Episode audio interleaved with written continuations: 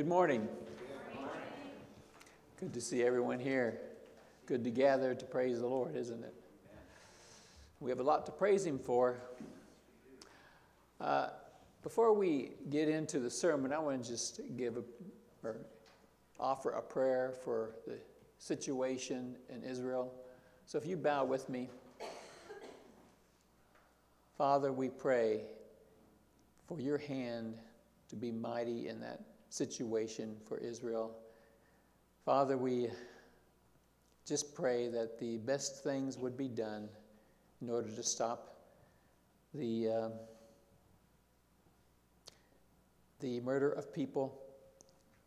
We, we pray that uh, as they make decisions on how to go about protecting themselves, the nation of Israel, that you would give them the wisest choices to make in order to accomplish their purpose.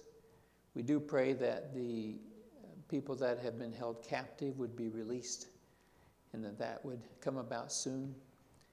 And then, Lord, we do pray that the, the terrorists would be no more, would be no threat any longer, and that that would be taken care of in, in your way, Lord. We, we pray for your help and your strength and your faithfulness to your people. We pray in Jesus' name. Amen.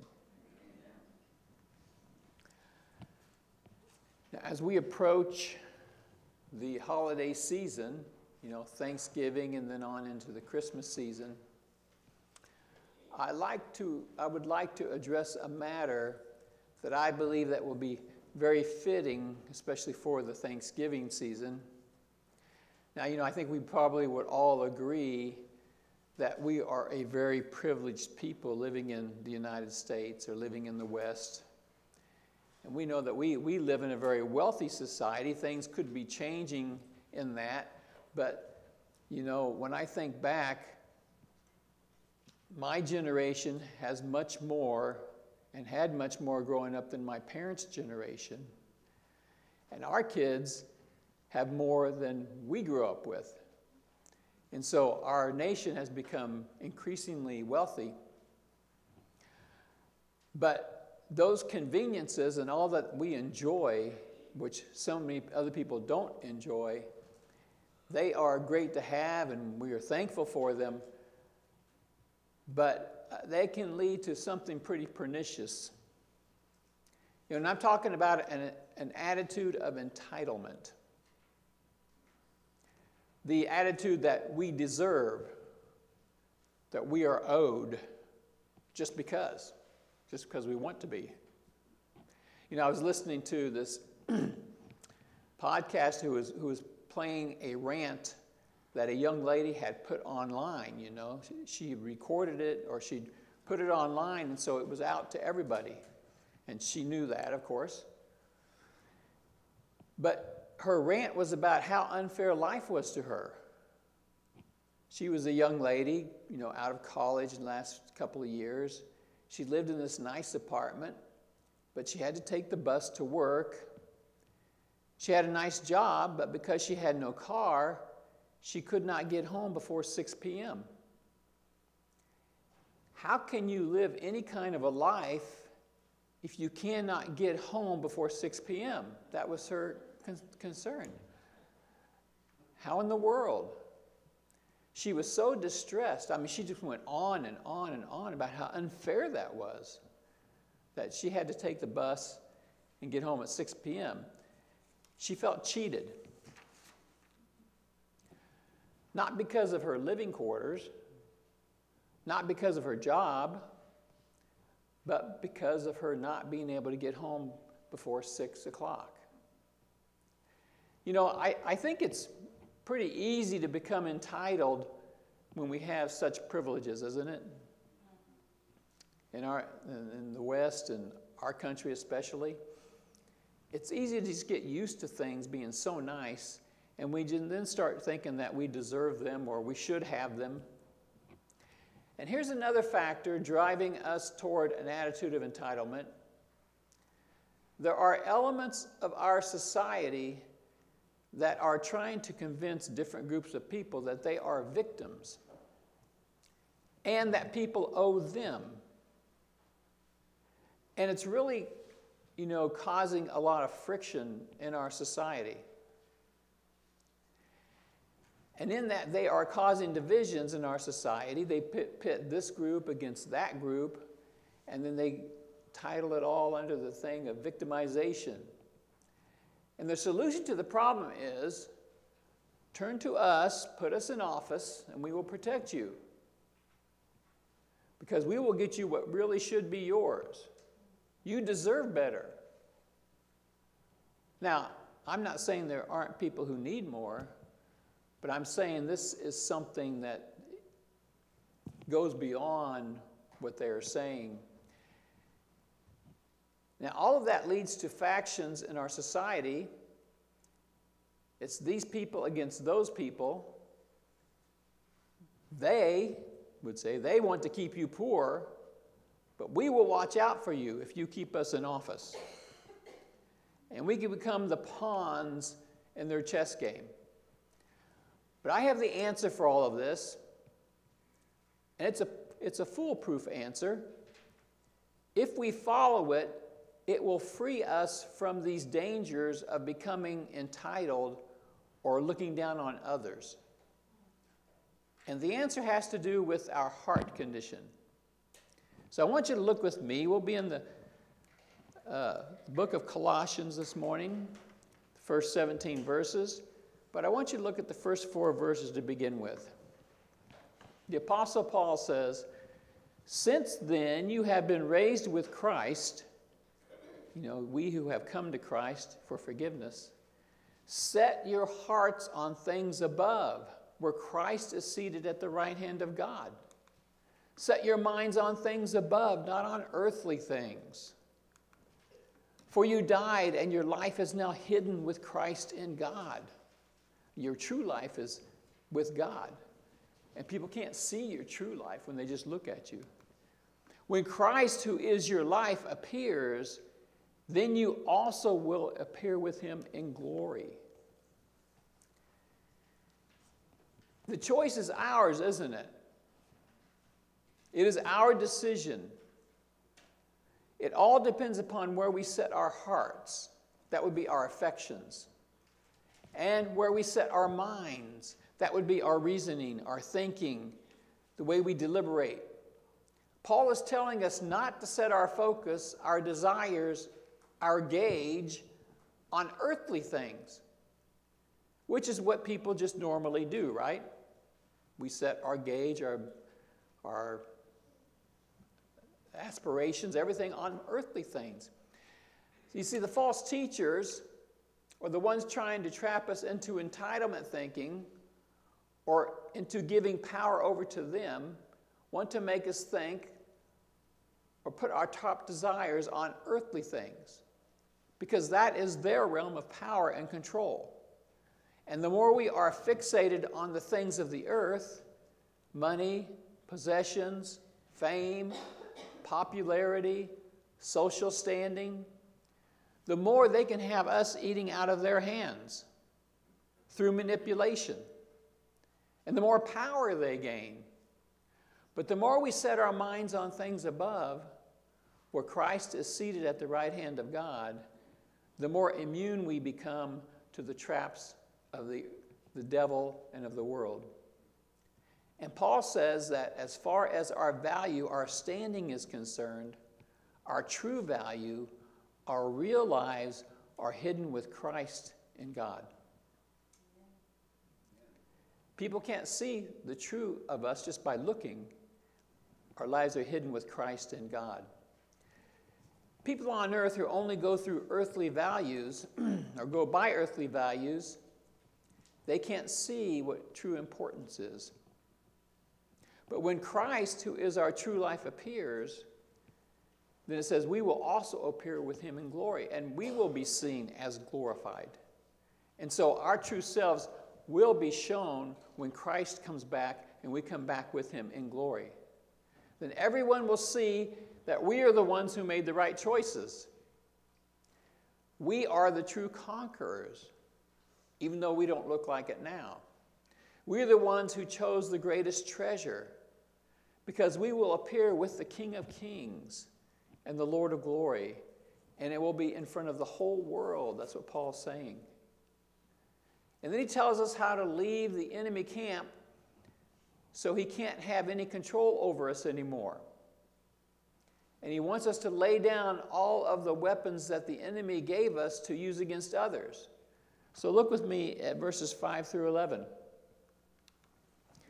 He says, Put to death, therefore, whatever belongs to your earthly nature sexual immorality, impurity, lust, evil desires, and greed, which is idolatry.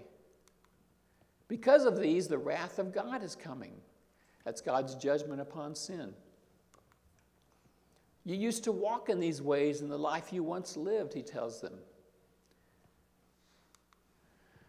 But now you must also rid yourselves of all such things as these anger, rage, malice, slander, and filthy language from your lips.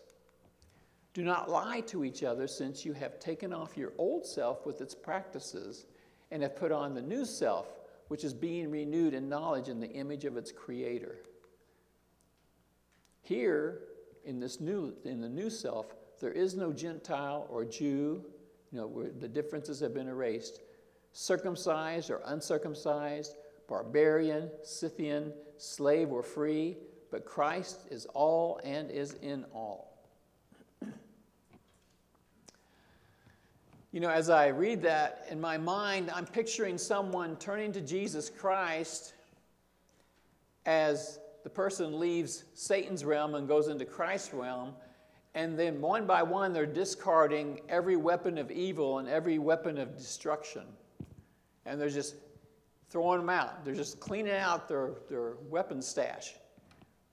Every weapon to use, they use to tear others down, to belittle others, to control others, to mislead others, to use others, to destroy others. Every weapon's going out.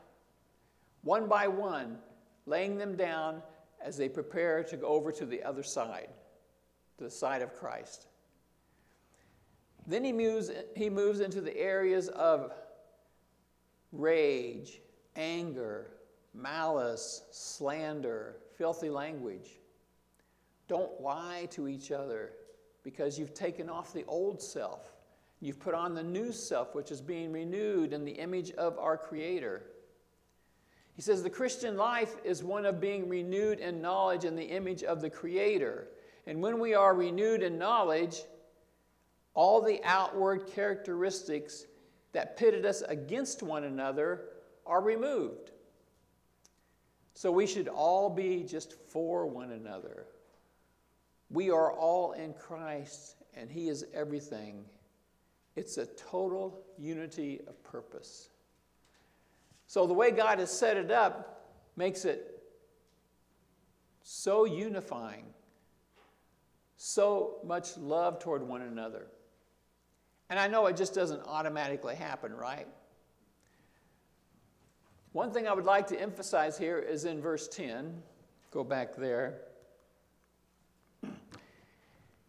He says, We put on the new self, which is being renewed in knowledge in the image of its creator. And that's when he goes into no Gentile or Jew, circumcised or uncircumcised difference, slave or free. We no longer look down with prejudice on others. But first of all, he says here it's a process. Being renewed is a process, it's ongoing. It's not an immediate change of heart. I know when we come to Christ, there are some immediate things that happen, you know, feelings, uh, thoughts. But really, it's a growth process. And it takes our willingness, doesn't it? You know, we're not forced you know, Christ comes into our life and He's there and it's great, but we have to take some responsibility. We have to take some responsibility for being part of the process that God is taking us through. It's not an instantaneous transformation, you know, full transformation. The instantaneous part is that our sins are forgiven, and we are now scheduled for heaven. We repent before Him of our sins, and that instantaneous transaction happens right then in our souls. We've crossed over from death to life. Our standing before God is completely the opposite now.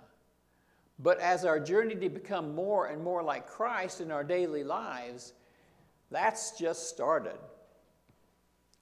And it's up to us to put in the time and effort to learn of Christ, to learn how to walk in his ways, to learn how to leave the world and the old life and walk in the new. And he says, it's being renewed day by day, the knowledge of the Creator in the image of its Creator. And so that would mean like becoming a person of prayer, become, becoming a person who loves God's Word. That's what it's like to put on the new self, which is being renewed in the knowledge of its Creator.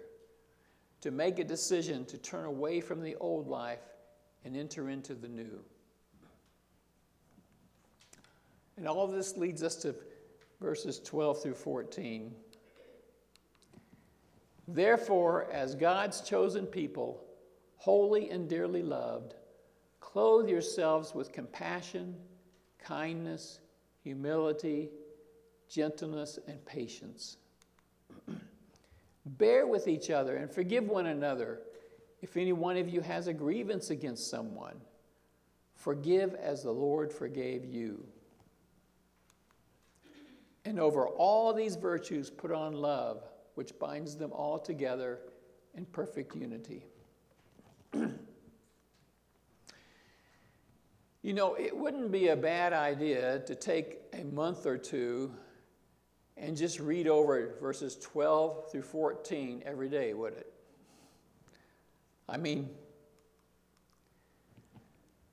clothe yourselves with compassion, kindness, humility, gentleness, and patience. Uh, that's a lifetime work right there, isn't it? Bear with each other and forgive one another if any of you has a grievance against someone. Forgive as the Lord forgave you. That's hard to keep in our minds, isn't it? When we need to forgive someone. And over all these virtues, put on love, which binds them all together in perfect unity. it's all about how we treat others, isn't it?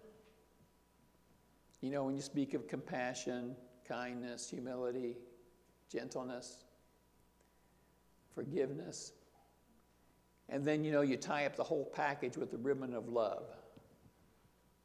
Love is putting the other person first, right? Love is thinking of the other person, not just ourselves. this uh, man who was a pastor for 30 years, and he does a, a podcast type thing. He said back when he was a pastor, he was at a golfing he was invited to a golfing event when most of the people that were there were good golfers. and He said he's just trying to keep up. And as they were golfing, and the, and the, people there were, were fairly wealthy, and as they were going through their game, uh, this lady finds out that he's a pastor, and she runs up to him at one point. She says, I hear you're a pastor. He goes, Yeah. And then she says, um, I want to tell you something. And she starts complaining about her husband how hard he is to live with, and how many bad things he does, and how it's so hard, you know, just to be nice to him. And she asks him if he can tell her what's wrong. What's wrong with this? And he says, Yeah, I can tell you. She goes, Well, what is it? He said, It's selfishness. And she goes, I knew it. I knew he was selfish. And then he goes, No, I meant you. she goes, What? He said, We're all selfish. We all are selfish. We all have to think outside of ourselves. Almost every problem in marriage is due to selfishness. It's because we're so used to putting ourselves first, so used to thinking of ourselves first, aren't we? And when something doesn't go our way, we just get angry. Why didn't that person think of me first? And then Jesus Christ comes into our lives and he brings us a whole different picture, doesn't he? But it's a process. It doesn't happen overnight. He says to put on the new self, which is being, which is being renewed in the image of its creator. It's not instantaneous. You know, when I came to Christ as my Savior, I fooled myself because I, I had stepped into a world that was so different than the one I had been living in. And I was with people that were so different than the ones I had been with for years. And so I'm a true Christian. I know the eternal truth. I know that I'm head, heading to heaven and I'm a true child of God. But I didn't realize how slow the process would take I didn't even think it was a, I just thought because I've seen things so differently now and all those people I, I was with, you know, they were so lost. I just thought, I've attained. But I soon learned I didn't. And I soon learned that being renewed in the knowledge of its creator is a long, slow process because you have lots of habits and you have ways of answering people, and you have ways of dealing with people. And so it's transferring our thoughts and our attitudes and our habits and our reactions. How do you, how do you come back to somebody who says something you don't like?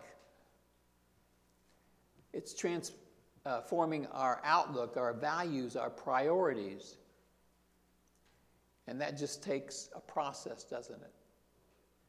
It takes prayer. It takes daily prayer. It takes being in the Word, letting the Word change you inside. It takes effort. And now, as Paul finishes this specific part of his letter to the Colossians, he gives the Colossians these three benchmarks that will guide them in their lives. But they're just not just benchmarks, but they're supposed to become major part of their lives. So in these last three verses, he says, Let the peace of Christ rule in your hearts, since as members of one body you were called to peace, and be thankful. There's that thankfulness. So it's the peace of Christ ruling in our hearts. Let the message of Christ dwell among you richly as you teach and admonish one another with all wisdom through psalms, hymns, and songs from the Spirit, singing to God with gratitude in your hearts. So there's gratitude again. Let the message of Christ dwell among you richly as we're into the scriptures, as we're into good fellowship. And whatever you do, whether in word or deed, do it all in the name of the Lord Jesus, giving thanks to God the Father through him. Thankfulness permeates the Christian walk, doesn't it? You know, he said back there at last sentence, he's calling us to peace and be thankful. And here he said, singing to God with gratitude in your hearts. And whatever you do, whether in word or deed, do it all in the name of the Lord Jesus, giving thanks to God the Father through him. And you know, when you know some people that are like extra thankful, and you know they're so they're they're pleasant people. It's fun to be around them because they're just so thankful. I mean, you've even seen little children. You maybe one or two years old, three years old, and you just give them something. They go, Thank you. Just draws your heart toward them. you can sit with me. Because they're so thankful. It's just such an attractive part. And that's what, you know, God wants us to become more of thankful. And it's allowing the part, it's a part of allowing the peace of Christ to rule over our hearts. And the message of Christ dwelling among us richly, giving us gratitude in our hearts. And then doing everything we do in the name of Jesus Christ as we give thanks to God through Him. You know, just think of living in a situation where no one is thankful and no one thinks outside of themselves. But it's the light of Christ that fills our hearts with joy, isn't it? And because of that, we can be eternally grateful to God. Let's pray. Father, we thank you for your word. And we thank you that you give us your spirit to help us to understand your word and to live by it and to desire it. And we pray, Lord, that we would be in this process of becoming more and more thankful and that we could uh, affect others in a good way because of it. In that we could lead others either closer to you or to you for salvation. And help us to become very thankful people as we just concentrate or meditate upon you and what you've done. We pray in Jesus' name. Amen.